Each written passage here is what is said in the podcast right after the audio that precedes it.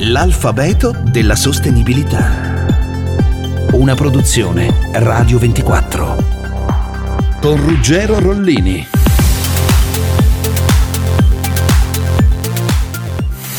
E come economia circolare. L'economia circolare è un sistema in cui il valore dei prodotti e dei materiali si mantiene il più a lungo possibile. I rifiuti e l'uso delle risorse sono minimizzati e le risorse mantenute nell'economia quando un prodotto ha raggiunto la fine del suo ciclo vitale, al fine di riutilizzarlo più volte e creare ulteriore valore. Quanto spesso sentiamo parlare di economia circolare? Ormai è diventata una di quelle parole chiave che devi inserire in un discorso se vuoi essere al passo con i tempi.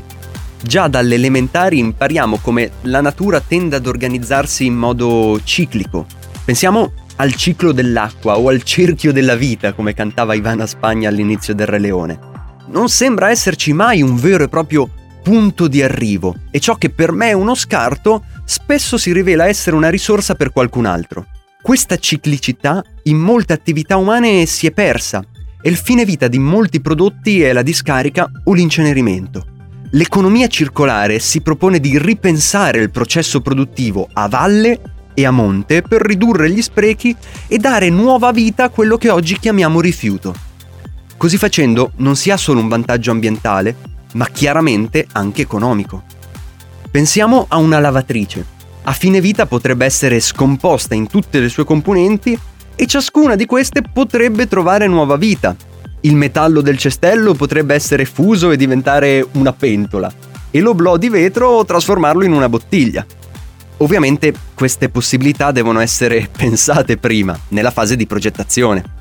Il tutto nasce dal design dei prodotti, che già in partenza devono essere realizzati per ridurre il loro impatto, seguendo essenzialmente due possibili cicli. C'è un ciclo biologico per quei prodotti che a fine vita possono essere compostati o comunque digeriti da batteri per produrre nuovo nutrimento per il suolo o, perché no, energia. E poi, chiaramente, c'è un ciclo per quei prodotti che non possono seguire questa strada, come ad esempio i dispositivi elettronici o molte plastiche. Questi prodotti devono essere scomposti facilmente nelle loro componenti e tornare ad essere utili con il riuso, la riparazione e anche il riciclo. L'economia circolare prevede un cambio di paradigma del nostro modo di concepire la produzione e il consumo di un bene. Assieme alle rinnovabili sarà una valida alleata per il perseguimento della sostenibilità.